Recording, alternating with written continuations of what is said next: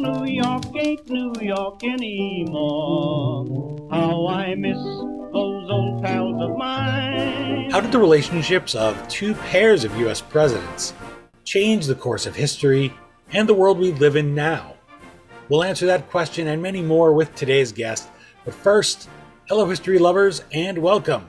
You know me, I am your host, Dean Karayanis, and this is the History Author Show on iHeartRadio, and a special tip of the hat to everybody enjoying our time travel adventure via the History Author Show YouTube channel. You can find me at historyauthor.com and search through our archive of over 250 interviews. You can also find me on social media platforms, those are all linked at the website.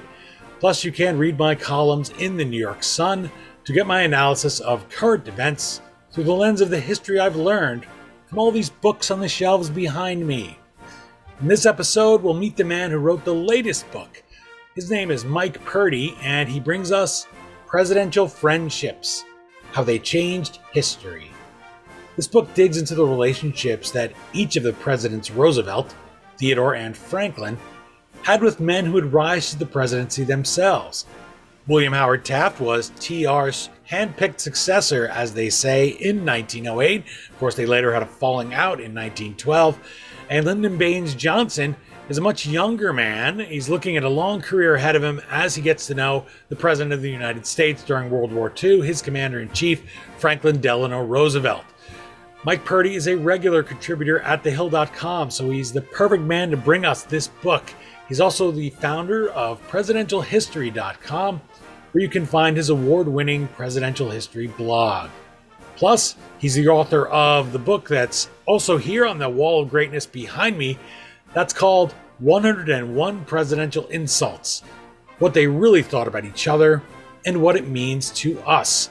You can find our interview about that book in our archives, and that's kind of the flip side of this. Even though TR and Taft might have been frenemies at times, what a, what a president says in anger about another president or says when they think nobody's listening, or maybe unfortunately in this modern era when they are listening, just like a friendship when they're hashing things out, I think that's very informative. So these books are a little bit of bookends for you to enjoy if you love presidential history, want to learn a little bit about our leaders. Please do visit our guest at presidentialhistory.com You can also find him on Instagram, Twitter, and Facebook. Those are all linked on the historyauthor.com page for this episode. Okay, now that we've traveled back to the first half of the 20th century, when Roosevelt's occupied the White House and sought out friends and proteges that they could mentor, learn from, and exchange ideas with, let's join Mike Purdy and dig into these two fascinating presidential friendships. And here we are with Mike Purdy. He's the author of Presidential Friendships How They Changed History. Welcome back to the History Author Show, Mike. Thanks so much for having me back. I appreciate it. Well, I enjoyed your previous book very much. 101 Presidential Insults, the name of that previous book, that covered all the presidents in these private moments griping with each other at each other and to me that's that's something that in a republic especially it really brings brings them down to our level. We don't we don't want them always to be up there on the pedestal cast in bronze. And it, it reminds them that they are human beings just like us and what their opinions were. We're not always kind and not always high-minded. So now here in this book presidential friendships you go somewhat in the other direction the way that i see it. You go from focusing on all of our presidents and them saying things that maybe some of them I'll, I'll, be generous they wanted to take back but certainly weren't kind insulting each other to just four presidents two pairs.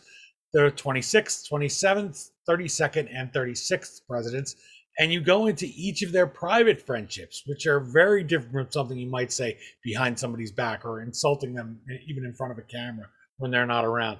So why did you choose to do that? And look at how they were able to influence each other's public service well, you know, the in some ways, the presidential friendships book is really a uh, a continuation, in one way, of my interest.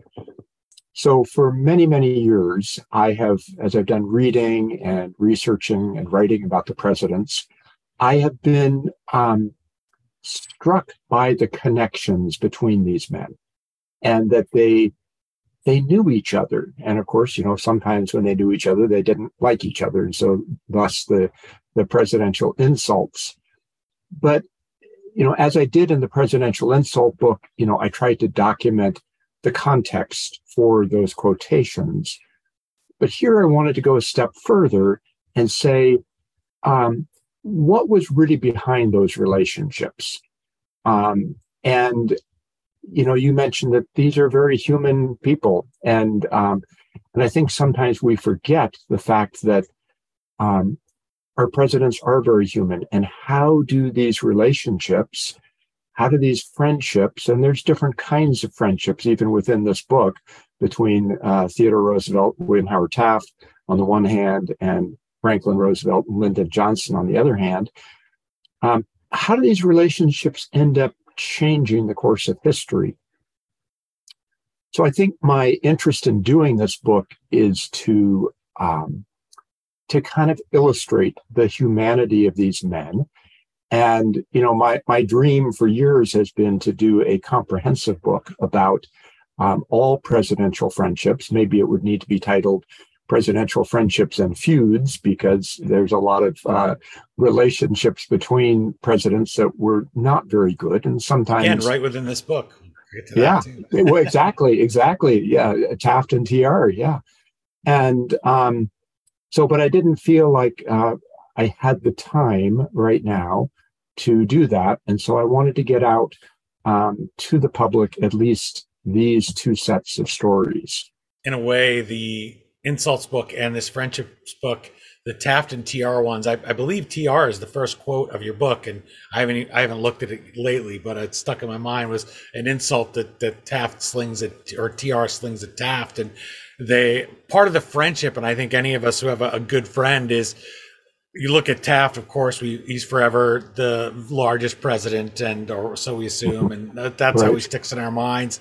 And TR would give him a hard time, and Taft was the kind of guy who loved a good fat joke, and he liked to tell them himself. And I think that's an interesting foundation for their friendship because Taft would by definition, with TR being so bombastic, would, would probably have to be willing to just take him going off the handle. And it's just how he always was. And so for the two of them as peers, and we'll get to FDR and LBJ later, and the, the letters, by the way, matter. We're going to bring those up. But TR and Howard William Howard Taft, they're they're close and they're peers. They're guys who come up together a bit, get to know each other. TR uh, finally offers his friend a choice when he's president, and he has this kind of weird, typical, I guess, TR thing to say at dinner that I, I have the ability to see the future, and I can I can see you will either be president or the chief justice of the Supreme Court. So, how do they get to that moment where they're sitting down at dinner? Because you, your friend might offer you, oh, you want a light beer an IPA, and that's the best choice you get. But here, he's offering him, you could be you could be head of one of the two branches of the United States federal government, and that's that's just what he offers them while they're sitting there at dinner. So how do they get to that spot where they're that close, and TR has that much love and respect for him that we know now is foreshadowing for that falling out later? Yeah, yeah, exactly. Well, it's a it, it's a very good, warm story of their friendship, and then of course it goes sour. But um, you know, I think the foundation of their friendship was really secured when they were in their early 30s. They're both in Washington, D.C. Taft had been appointed Solicitor General, uh, representing the uh, government's cases to the Supreme Court. Roosevelt had been appointed um, a civil service commissioner, and they met early on during their, their time in D.C. I think for Taft, in some ways, that he was lonely. He went to DC feeling like nobody uh, was going to pay any attention to him, that he didn't know anybody. And he meets this charismatic Theodore Roosevelt. And, and they live in the same neighborhood together. And they walk to work together. And they have lunch together. And they talk about, you know, families and politics and careers. And they share their dreams with one another. And so they're an odd couple. They're they're so different personality wise, but at that point in their lives, they connected. There was a spark in that friendship. So during their careers, of course, they helped one another significantly. And this is how we get to the point of this, you know, famous White House dinner. So Theodore Roosevelt is, um, after his civil service commissioner uh, job, and uh, Taft had already moved back to Ohio to be a, a federal judge. Roosevelt goes to New York as police commissioner, and he kind of after a couple of years, burns his bridges there and needs to get out. It's politically untenable for him. And so he is searching about for what's his next gig and where's he going to go. And he decides he wants to be assistant secretary of the Navy. He'd written a well known, um, uh, well respected book on the Naval War of 1812 when he was still in his 20s. And he goes, Hey, how do I get to be assistant secretary of the Navy? There's a Democrat in the office right now. And um, so his only hope was that um, a Republican would win the presidency. So Roosevelt stumps for William McKinley. And of course, McKinley and Taft are good friends. They're both from Ohio. So, other than stumping for McKinley, Roosevelt goes and asks Taft to speak to the then president elect McKinley. He has a number of other friends talk to McKinley. McKinley isn't um, too enamored with Roosevelt. Um, Roosevelt's too bombastic for him, a little bit too much of a loose cannon. And um, but eventually, Roosevelt prevails, thanks in large measure to Taft's influence.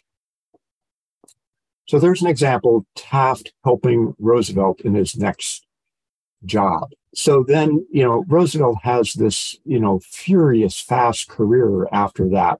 He's the assistant secretary of the Navy.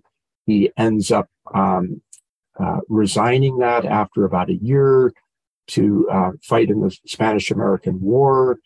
He becomes a war hero. He uh, jumps into the New York governor's mansion. Um, then he becomes vice president. I mean, all within this short period of time. Then um, McKinley says, you know, he needs somebody to help run the Philippine Islands. And so Roosevelt's got a great candidate in mind, and that's Taft. And, you know, throughout their relationship, you see Roosevelt um, calling Taft by all of these wonderful superlatives that he's the best guy ever, you know. And um, so Taft is plucked from a fairly obscure federal judgeship in Ohio. And of course, Taft had great political pedigree with his father was, you know, Secretary of War under Ulysses Grant. But still, Taft would have been just as happy to be a judge his whole life. He becomes governor general of the Philippines because of Theodore Roosevelt. Then McKinley is assassinated. Roosevelt becomes president. There's a vacancy on the Supreme Court. He knows his friend wants to be on the Supreme Court. And so he offers the job to Taft.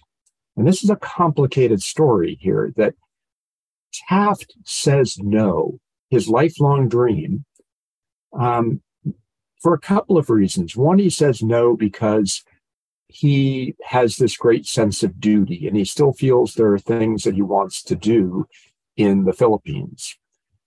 But the real reason behind it was his family, um, and especially his wife, Nellie, um, who wanted him to become president, didn't want him to have a judicial career. So Taft says no to Supreme Court vacancy. Um, relationship with TR is still intact A couple months later, there's another vacancy on the Supreme Court. Roosevelt offers that to Taft. Taft has to agonize all over again with the same decision, and he says no. Um, a little bit of time goes on, and Roosevelt says, You've got to come back to DC. I need you as Secretary of War. So Taft goes back. There's some health issues involved. Um, Taft's wife, Nellie, says, okay, this isn't going to sidetrack you into a judicial career. maybe this will lead to something. So Taft becomes Secretary of War under Roosevelt. Roosevelt is elated to have his best friend working with him. This is really the first time they've worked closely together. Um, and, and their friendship carries them through. And then, of course, there's that fateful um, election night where Roosevelt announces he, he wins this overwhelming majority in his own right as president. He says to his wife that he's no longer a political accident. And he announces that he's going to consider his three and a half years filling out McKinley's term as his first term. And um, this is his second term and he won't run for reelection. It's something he later said he would give his right arm to take back those words. Um, so Roosevelt casts about for who's going to be his successor in the White House. And um, this is part of the dance. Now we're up to the uh, the White House dinner. It's the the wives are there. Roosevelt is in a playful mood, and he says, "You know, I see a slender thread hanging, and, and I can't make it out whether this is the chief justiceship or the presidency." And um, Taft's wife Nellie says, "Oh, make it the presidency." And uh, Taft says, "No, make it the chief justiceship." And so um, this is how they get to this point of they've got this long friendship. They've got this um, long history of working together, this long history of helping one another out in their careers. And um, that's how we got to that. And of course, Roosevelt eventually anoints Taft as his successor. Taft says the thought of a, a national campaign would be a nightmare to him. And um, but he he goes on and he wins, of course. Nellie wants to be president, right? His wife does, and she's incredibly ambitious. And oh, Edith Roosevelt, right, or uh, the TR's wife is the one who says after, gosh, he did. I wish he had talked to me about saying he's not going to run for another term because she says she shuddered. And th- those are all such moments, human moments that I love that you have here in presidential friendships because with the with their wives, they, they also have to be friends in a certain way. And maybe that's an example also of how Taft was just a little bit squishy and probably not the best steel rod spine for somebody to be in the presidency as far as TR thought it. But TR thought that about everyone, right? He thought uh, William McKinley, he said famously, speaking of spines, had all the spine of a chocolate eclair, and he didn't back him. He thought he was too far to the left. He, he supported, I believe, Joe Cannon in that election, the Speaker of the House. And right. then he's going to McKinley trying to get a job, and he who's going to help him? This guy is nuts, and it's so easy to forget that today because we he's on Mount Rushmore. Everyone must have loved him, but right. you know that's not always the guy you want to be at your dinner party. And William Howard Taft did, and that's that's a fascinating relationship to me because Taft could have steered completely clear of him after the right, first fat exactly. joke. Yeah. Well, the thing about, you know, going back to Nellie Taft, you're right. She was incredibly politically ambitious. And it goes back to when she was a teenager that her father took her to the White House. Um, Rutherford Hayes was president. She was enamored with the glitz and the glamour and the prestige of the White House. And she made a vow to herself then that she would only marry a man who could become president. And she hitched her wagon to William Howard Taft and she pushed him. There, there's this really revealing quote um, that she uh, writes later after um, the, the presidency. And she says, uh, and, and she's talking in context of the job as Secretary of War. And I, I want to read it because it's just so interesting and you see who's really in control here. She says that the War Department job was, quote, it was in line with the kind of work I wanted my husband to do, the kind of career I wanted for him and expected him to have. oh my gosh. Okay. so she is the one really controlling that. And, you know, his family um, controlled things too. They offered financial support you know, when he took the Secretary of War position. And um, but it was really Nellie who was the big driver. Love that. We're going to talk a little bit about one of our other pairs here and one of the other wives, and that's in light of LBJ, Lyndon Baines Johnson. And I always think of how he had his wife, he added the bird in there, basically, we say, right? Lady Bird Johnson, because thought those three initials would look really good because FDR had three initials and their monograms would be the same now, him and his wife. They would both be LBJs. And th- this is something where he looked up, idolized FDR. As I'm reading your book here, Presidential Friendships, they're they're not peers. They're not coming up together the way that, say, Nixon and JFK did. We we hear about that famous train ride they take as young men, talking about their lives and their future. Taft and TR have many of those conversations that build this friendship that we dig into, or you dig into for us here in presidential friendships. But LBJ first goes to Washington, FDR is already this titanic figure. Uh, he does not lack for hero worshippers. He's he's also in the last years of his life. He's he's already president. He doesn't really need another sycophant after him or another uh, people seeking something from him because he's you know you're a powerful president. Then as now, people want things from you. So I wondered how does LBJ get past that? How does Johnson go in there and say, I'm this nobody from Texas. Here's this guy who's the uh, wildly successful as far as re-elections and, and the wartime president winning winning re-election you know a couple times and how does he go in there and say I'm a, I'm kind of this lanky kid from Texas so different from this patrician New Yorker how does he get past that and make LBJ, or I'm sorry, make FDR, maybe I should stop using initials, make Roosevelt, the second Roosevelt, but that's confusing with the first. But how does he make Franklin Roosevelt, President Franklin Roosevelt, let him inside a little bit beyond instead of just keeping him away like he did so many people? It's a fascinating story between FDR and LBJ, and that, you know, they, um, I think they saw themselves in each other that they both were men who um, loved pulling the levers of power. Um, they were both good at it. Neither one had any particular compunction against, you know, bending rules or doing things. It was power that was everything. So why did FDR pay any attention to this kid from Texas?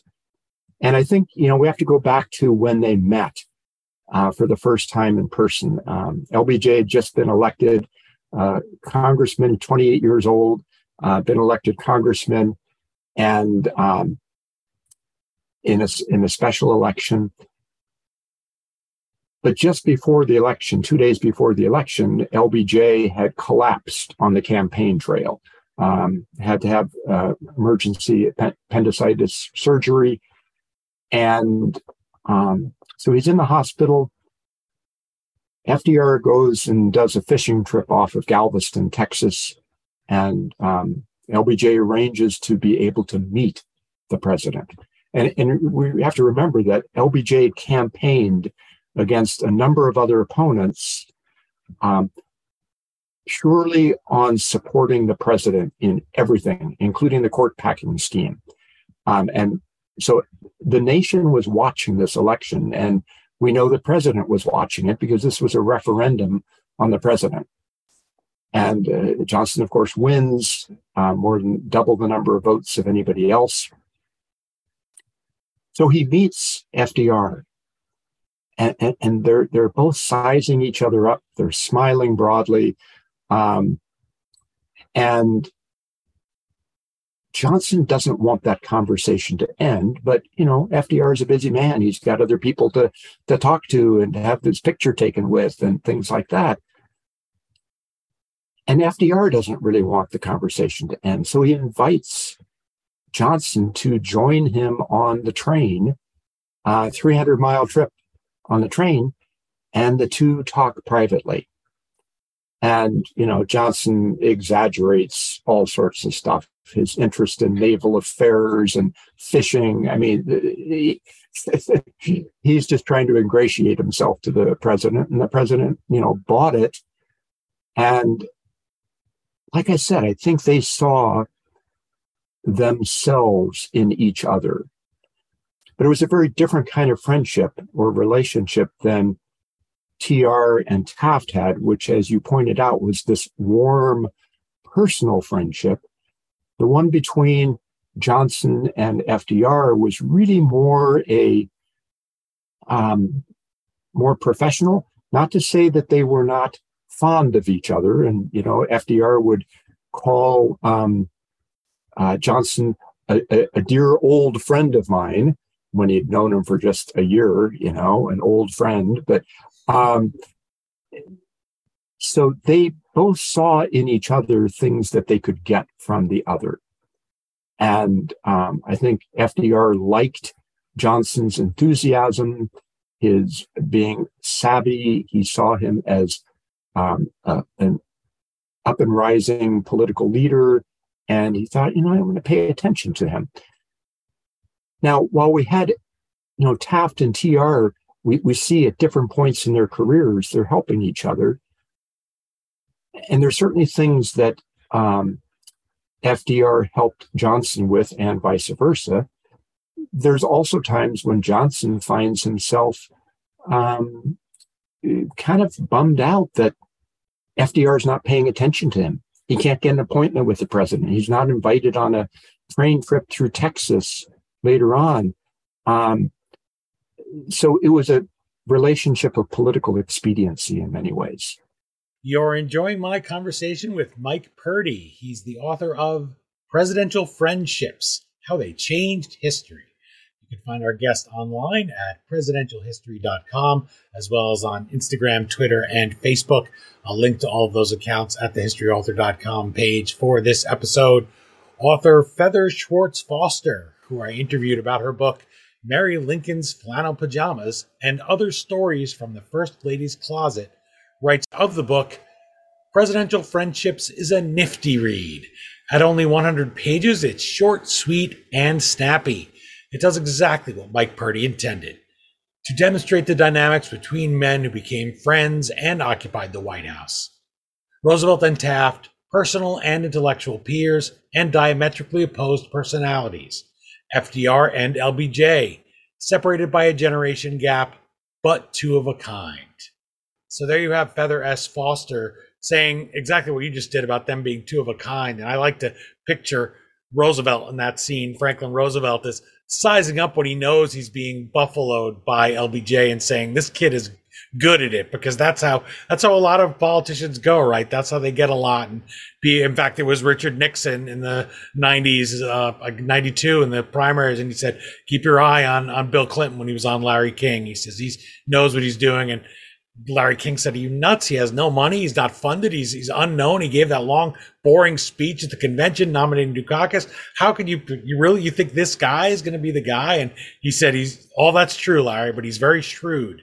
And when you think of Nixon and, and Clinton and those, those politic abilities, although I'm sure, speaking of right arms, Nixon probably would have traded his to have that human touch that, that Bill Clinton had. But politicians see something in each other that look, that they often look beyond what we might see. We might think, oh gosh, he's he's making up that, but that can work for you in politics when you're trying to ingratiate yourself in one little episode of your life you really build up.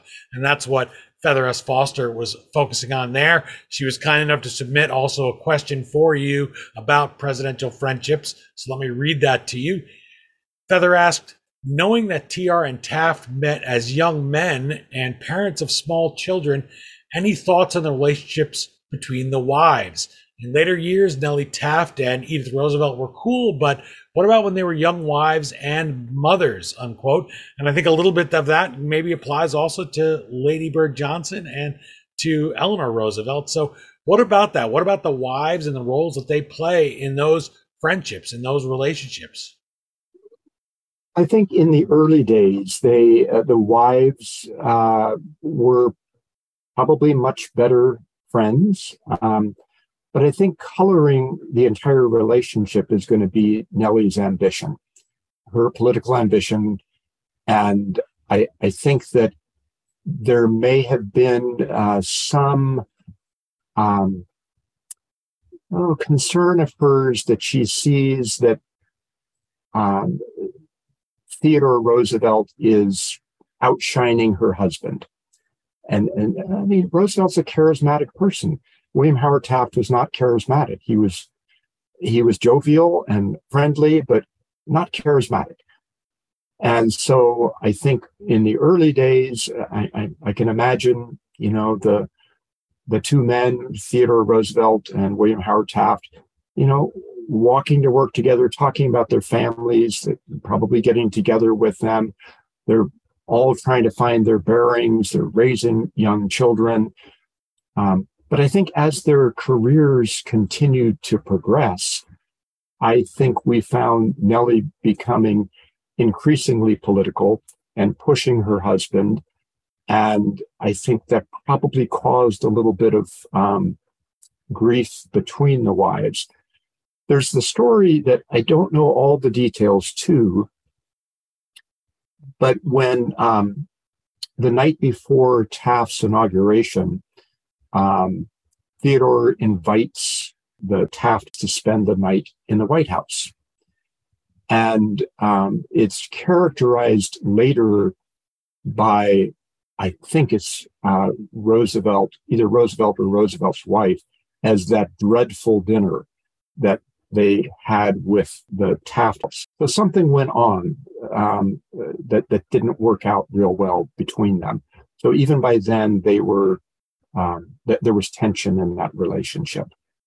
I like that they they do come back at the end, which we certainly will do because that's what you want, right? Because you do like both of them. We we can't see their personal charisma. We could read it and, and know what they were like, and that's what a great presidential historian does, as you've done here, Mike Purdy, in presidential friendships, is show us who they are and it just so happens that they still have the ability to charm us when when they're presented to us and we wish that we were the third friend in that group but three's a crowd so closest we can get here in this case five is a crowd so the closest we can get is picking up and reading your book here presidential friendships I want to mention another presidential historian, David Pietrusza. He joined me to discuss his latest book, Roosevelt Sweeps Nation, which was on FDR's 46 out of 48 state landslides. So if you wonder how you win that many states, and if you're somebody out there who wants to be president yourself, or you're pushing your spouse to be president someday, that's your dream. You may want to pick up a copy of David Pietrusza's book there, Roosevelt Sweeps Nation, to figure out how he did it.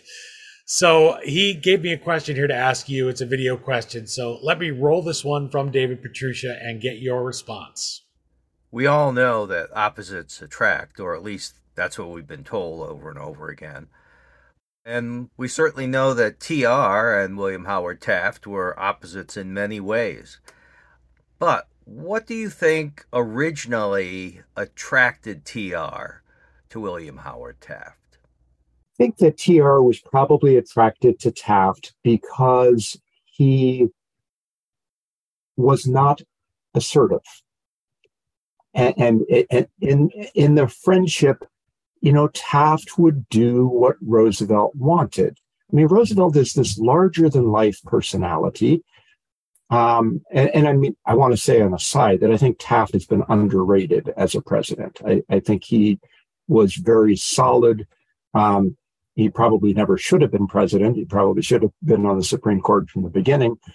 But um, I, I, think that there's this um, fact that TR feels that he can tell Taft what to do. And I think we see this played out in their careers where Roosevelt is the public face. He's the idea guy. So this is when he's president and Taft is, you know, either governor general of the Philippines or secretary of war. And what, what happens is Roosevelt sets the policy and Taft implements it. He's a a good administrator and a faithful administrator. And I think we probably, um, th- there were probably some parts of that that we could see earlier in their friendship in terms of how they interacted with one another.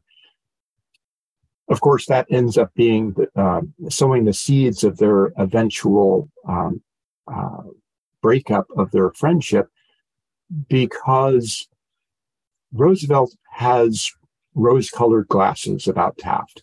And he says at one point that he thinks that Taft will be a better president than uh, Lincoln or Washington, accepted. Those would be the only exceptions. And so he, and, and part of this goes back to Theodore Roosevelt's ego, too, I believe, that Roosevelt felt that if he could get a president installed after him who would be great, that would show that he Roosevelt was a great president as well. But it, all, of course, all fell apart.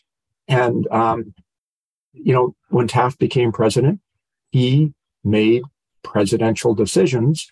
He was not a clone of Roosevelt, never was, never would be. But Roosevelt thought he would, was a clone. And I think that goes back to their earlier friendships. He thought he was a clone of him because Taft is an agreeable person. And so you have an agreeable person like that, and you go, Oh, this is a great guy. I really like him. He agrees with me on everything, you know? So I, I think that's part of why the um, Roosevelt liked Taft. And, you know, we see that played out in their careers. Um, and like I said, that sows the seeds for their eventual uh, breakup. I think that Taft has something that a lot of successful politicians have, and he's not very successful there in, in, the presidency, of course. But a lot of them, people will say this is another another uh, Bill Clinton thing. I mentioned President Clinton earlier, but where Newt Gingrich would say, I would walk in there and I would walk out and I would say, in the Oval Office, there being the Oval Office, and say, "What did I just agree to?" He says, "I'm sure he agreed with me, right? Didn't he?" And a lot of presidents have been like that. You know better than I that everybody leaves thinking he agreed with me. He agreed with me. FDR agreed with me. It's something that is in Roosevelt's Roosevelt Sweeps Nation there, Dave Pietrusza's book. And with Taft, he's he's just all right. I'm gonna let this guy talk, and just kind of he's probably just kind of glad to be around him. As you said, he he doesn't have a lot of friends and this guy's bombastic and and he's got energy he's got the physical uh, stamina and and building his body that Taft doesn't have I could see where he is just going along with him and then uh, TR just thinks well every time I ever said right Bill right he agreed with me so he is just I, I love that here in presidential friendships because their relationship can be colored by that falling out that they have in 1912. That's it looks very disappointing and looks very bitter, and, and it was at the time, but in the history book. So I love that you have that in there. Yeah, and I, I think that you know, as I've reflected on this, that I would say that Taft had the bigger heart, and Theodore Roosevelt had the bigger ego. And, and, and that's what really caused the conflict. All Taft ever wanted was to be friends with Roosevelt. And Roosevelt didn't know what to do with himself after his presidency. Um, he had loved every minute of it, and he didn't know what to do. And he sees Taft making decisions that are different than what he would have made. But the real censure, and, and again, this says something about Taft, that, that the Taft is this, you know, what you see is what you get kind of guy. And, and, and so after Taft is elected president, he writes a thank you note to Theodore Roosevelt, which, well, he should. But he's not very politically discreet. And, and so he says to Roosevelt, you know, you and my brother Charlie had more to do with me being elected than anybody else. Roosevelt was incensed. What about your brother Charlie? You know, I mean, I handed you the presidency on a silver yeah. platter, and you're equating me with your brother Charlie, and all he did was raise money. And, so that really, yeah. that that was the beginning of the unraveling of the relationship. I think it would have unraveled anyway, because they're in different roles and Taft was his own man. But um, Roosevelt's ego could not handle that. Well, easy here. We're, we're talking about three gentlemen with very big egos uh, mm. LBJ, FDR, and TR. And I'm glad that Taft has taken over a little bit, and you and I are are focusing on him a little a little more than than probably most people might have. He's he's mm-hmm. kind of only seen as a reflection there of of Theodore Roosevelt and defined by that loss and by being made president. But he was a, a great influencer and part of history in his own right. Mm-hmm. Mm-hmm. Definitely, and he was. You write in Presidential Friendships of FDR, quote, Roosevelt had a well deserved reputation for steering and dominating conversations, something for which Johnson was also known, unquote. Now, that sounded familiar, which is why I paused there because we were just talking about how his cousin did that. And LBJ also observes the time how he's watching and trying to learn, right? Always uh, a good politician also does that. They're watching, they're learning, they're listening, they're studying. And that's what he observes does LBJ. He says, quote, the president's style and manner and picking up a few tips for later use. That's how you describe it. So the younger Roosevelt was kind of kind of patient zero, kind of the, the OG president. He was the original guy that they all patterned themselves after to one degree or another because it's not just Taft taking over, but FDR emulates his fifth cousin so much on a lot of these things, emulates his square deal with the New Deal, this kind of thing. And then of course we we have the Great Society with with uh, Lyndon Baines Johnson. So I wanted to ask what is the through line here, all the way from 1901, that dark moment where Theodore Roosevelt's thrust into the president, through the presidency of Lyndon Johnson, and that's that's within obviously our living memory. What's the through line? Because you say here, the subhead of your book is how they influenced history. So, what is that through line? What did they learn and carry through those generations? That's a great question. I mean, I think they are successively picking up about how to exercise political power. And um, and it's the threesome of the the foursome in this book that that do that very effectively. Um, Theodore Roosevelt um, knew how to give a speech. Um, he was charismatic. He knew how to use power. He loved using power. His fifth cousin, Franklin Roosevelt, as you said, patterned his career after Theodore's. And he ends up learning how to use power. And, and, and you're absolutely right. You mentioned a while ago that people would leave FDR's office thinking that the president had agreed with him because you know he would smile and nod and yes. And then you've got Lyndon Johnson, who is observing Franklin Roosevelt. Of course, he he perfected the um, you know the the nonstop talking that FDR would have, and Johnson became known for what's called the Johnson treatment, you know, grabbing his opponent by the lapel and leaning in and, um, you know, threatening, cajoling, encouraging them and trying to get his way. Um, something that FDR, of course, could never do because he was uh, seated in a wheelchair. But but FDR did that through words. Johnson did it through a combination of words and physical actions. And I think we see, um, you, you know, the emulation that each of these men have for the other, Franklin for Theodore and Lyndon Johnson for FDR, that they want to do good. They want to influence history, even if that means they have to bend a few rules along the way. And so thus we've got the the experimentation of the New Deal, and um, and, you've got Lyndon Johnson who has this background growing up poor in the hill country of Texas, wanting to do good. He, he, he gets electricity for the hill country of Texas only because he directly appeals to President Franklin Roosevelt and gets him to agree.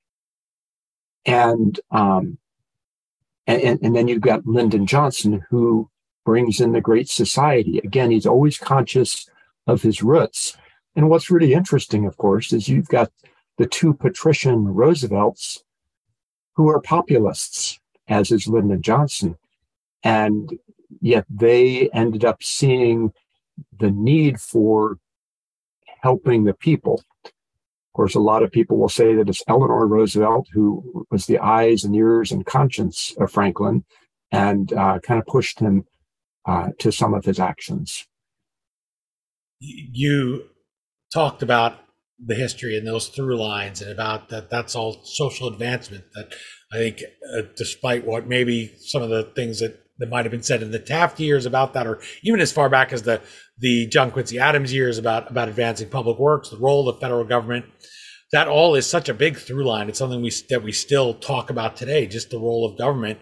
But to me, I'm going all the way back to the minute that, or the second split seconds that Leon Czolgosz pulls that trigger and shoots uh, William McKinley, who I realized as I was planning to ask this, I have a autograph of McKinley here comes off one of his checks, but wow, this nice. this rather staid man who doesn't have that that bombastic personality of of any of the men we talked about, probably more like Taft in temperament, although although was stronger, resisted that call to war in the Philippines, for instance, which certainly showed he did have some spine, but it ticked off TR who wanted war now, today, tomorrow, yesterday, declare war, and uh, but but my thought is if that moment doesn't happen if Theodore Roosevelt doesn't end up becoming an accidental president, if, as he feared, he his candle had just burned out after four years as number two under the wildly popular William McKinley, he doesn't become president. He doesn't pick Taft. Nobody has any reason to pick this fellow who's a cousin of his in a wheelchair from New York as president. No, no one wants him. We don't get Lyndon Johnson. He maybe has a lot of those. He doesn't have a real good influence or things like his uh, bipolar disease, the things that he that he suffered with. That's something that when I discussed it with Betty Boyd Caroli about her book, Lady Bird and Lyndon, the hidden story of a marriage that made a president, which is a fantastic book. I want to go back and listen to our interview and pick it up, everybody out there. But I want to ask you to prove the thesis there of your How They Changed History subtitle. Without McKinley's death, if TR doesn't become president for some reason, how is our world today changed because we didn't have those presidents? Play a little bit of what if. Well, that's a great question. And I'll add into the mix, and then I'll try to answer it. I'll add into the mix, uh, you know, what if Franklin Roosevelt had been assassinated before his inauguration? There was that attempted assassination. And what would our world look like without Franklin Roosevelt as president? So, you know, let's go back though to Theodore Roosevelt, and uh, he serves four years as McKinley's vice president. Let's speculate.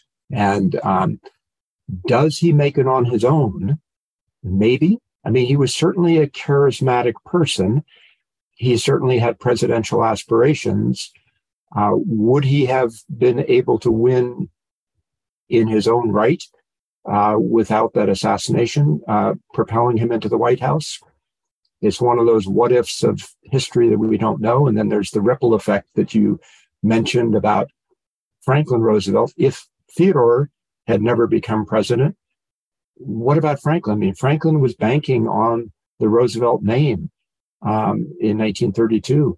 And he also had going for him that Hoover was, you know, this dour personality who was presiding over the Depression, and people said, we want a change of, of some sorts. So um, I guess I would I would speculate, and it's only speculation, obviously, but I would speculate that Theodore Roosevelt would end up becoming president anyway. Um, you know, would he serve? Probably serve two full terms. What would happen to Taft?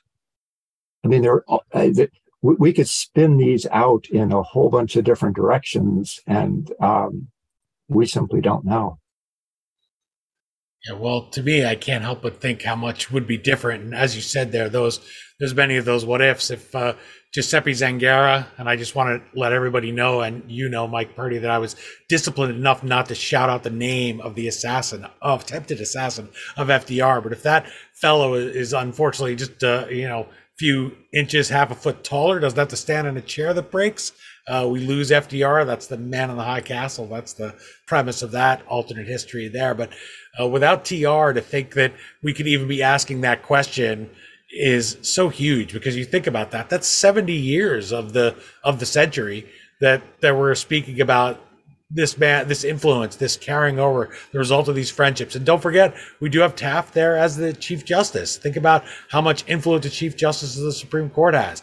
Uh, FDR is the vice presidential candidate. If folks want to read David Pietrusza's book, The Year of the Six Presidents, he is one of those six presidents in there. He's the vice presidential nominee for James Cox that year. So that's that's another influence that we have. It's think about how much we had Roosevelt's on the ticket tickets, presidential tickets in those first 45 years of the of the Amer- of the 20th century is really amazing. And so I love that. I think when people read this book, they'll they'll really absorb that part of it and say we're living in the world that was inter- that was influenced so much by these two friendships. I want to close with a final question, and that's that you do list several other pairs of presidents in presidential friendships. You mentioned Washington and Madison. That's a fascinating one. Another uh, father son dynamic is between Washington and Monroe, this young soldier, this old soldier, uh, Hoover and Truman. We mentioned Hoover there. We can give Hoover a little bit of uh, a little bit of redemption or praise there that he has a relationship with Truman. Uh, Truman, however, with Eisenhower, not that's a good one to go back and read that one and one presidential insults for things going back and forth there from Truman. Truman did you a great favor because he evaluated so many of his predecessors, went through and, and uh, right. ticked off that's some right. some objections to all of them. But uh, Eisenhower, Nixon, that makes sense. Bush 41, and I mentioned President Clinton earlier. Another another bit of, I guess you'd say, redemption from being uh, foes, although not personal foes, as as we saw. I think it reminds all of us in our lives, especially today, so many people go into a political conversation with even a relative and will not be able to be friends anymore, not be able to breaking up families. So I, I love that about presidential friendships. That is a great part of the book. But I wanted to close by asking you to make your pitch for the book. I could talk about how great it is all day. Why should readers pick up a copy of Presidential Friendships to learn about these two pairs of presidential friends so that they could continue to learn more and they'll want more and you could continue to bring us more. This book becomes a bestseller and you share more about pals who changed the world at the very top of the American Republic. Great question. And I think that uh, the reason people should read the book is because it, it helps us understand American history through a different lens. And it's the lens of friendship. And it's something that we can all understand and appreciate. Um, we all have friends. We know their value in our lives. But I think we miss sometimes the fact that um, even our presidents have had friendships with other presidents and how those have been significant. And it, as we talked about at the very beginning, that these friendships help to humanize these men. We've got Taft's big heart and Theodore Roosevelt's big ego. And how can they be friends for so long? And then they have this, you know, horrible blowout in 1912. And then they have a limited reconciliation um, in later years. And, and, you know, Taft is weeping at the funeral for Theodore Roosevelt um, and, and says, you know, Roosevelt was my best friend. And he's grateful that they, they did have that limited reconciliation. And then with FDR and LBJ, um, as we've talked about, it's not the kind of personal friendship, it's a political friendship. It's one of expediency. They both need each other. Um, they both like each other and they both help each other. FDR probably would not have been reelected in 1940 to a third term without LBJ raising campaign cash a little bit illegally. And LBJ's career would have been cut cold if President Franklin Roosevelt had not cut off the IRS investigation into that those illegal campaign contributions. So we see that relationships make a big difference. Friendships make a big difference in presidential lives and in our lives. And the book is a way to humanize it and a way to see our history through a different lens. Well, Mike Purdy, that's what you do as an author is give us that history through a different lens. And I so appreciate that. I'm so glad that you came back and joined us again here on the History Author Show to talk about presidential friendships, the name of your book. Thank you so much for giving us a look, uh, making us as close as we can be to a seat at, to sitting at a presidential dinner between these presidents. We get to we get to do that here through your book, and I enjoyed it so much. These two Roosevelts influenced successors so much, and through them influenced the world that we live in today. I wish you the best of luck with the book. Look forward to our next conversation and to your next book. I hope everybody out there will forgive my exuberance today, but I was really excited about this book and to speak to Mike Purdy. If you want to be excited too, who can't? Use a little bit of excitement in their lives, please do go pick up Presidential Friendships or his previous book, 101 Presidential Insults. You will be glad you did, and you'll look at our presidents, those faces on money and carved into mountains, a little bit differently. Again, Mike Purdy, thank you so much for your time. Thank you, Dean, for having me. I appreciate it. Again, the book is Presidential Friendships How They Changed History. As always, you can find the Amazon link to purchase your copy at the historyauthor.com page for this episode. By buying a book through us, you help keep the flux capacitor on our time machine humming like usual. My thanks to Mike Purdy for joining us today and for sharing a deep dive into the relationships of two sets of presidents who helped shape the American century. You can find our guest at presidentialhistory.com and on Instagram, Twitter, and Facebook.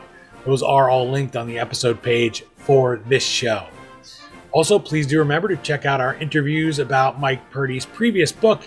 That was 101 Presidential Insults. Plus, if you're in a presidential frame of mind and you want to meet the ladies behind the men, ladies who made the man, as the old saying goes, please do check out my conversation with Feather S. Foster about Mary Lincoln's flannel pajamas. Those stories of first ladies, or my gals as she refers to them, really bring history alive. Feather is so much fun. My interview with her has a really, really sweet spot in my heart because it was so much fun. I think that really comes across in that interview. And Mike Purdy and I had a lot of fun in our conversation too. As you know, I like to talk presidents. You like to hear people talk about presidents. Please do go check out those two interviews with Feather Foster and my previous one with Mike Purdy. I'm sure you'll love what you hear and have a lot of fun too. And even if you don't, let me know. That's it for this installment of the History Author Show. I hope you'll join us for our next all new interview right here on iHeartRadio, YouTube, or wherever you enjoyed this journey into yesterday. Until that next trip into the past together, on behalf of Mike Purdy and the four presidents that we got to know a little better today, thanks so much for time traveling with us, and have a great week. We still call it Broadway, but what's in a name? Take it from Georgie, it isn't the same. On the east side, west side, things ain't like before. There are tears in the eyes of the regular guys. Oh, New York ain't New York anymore.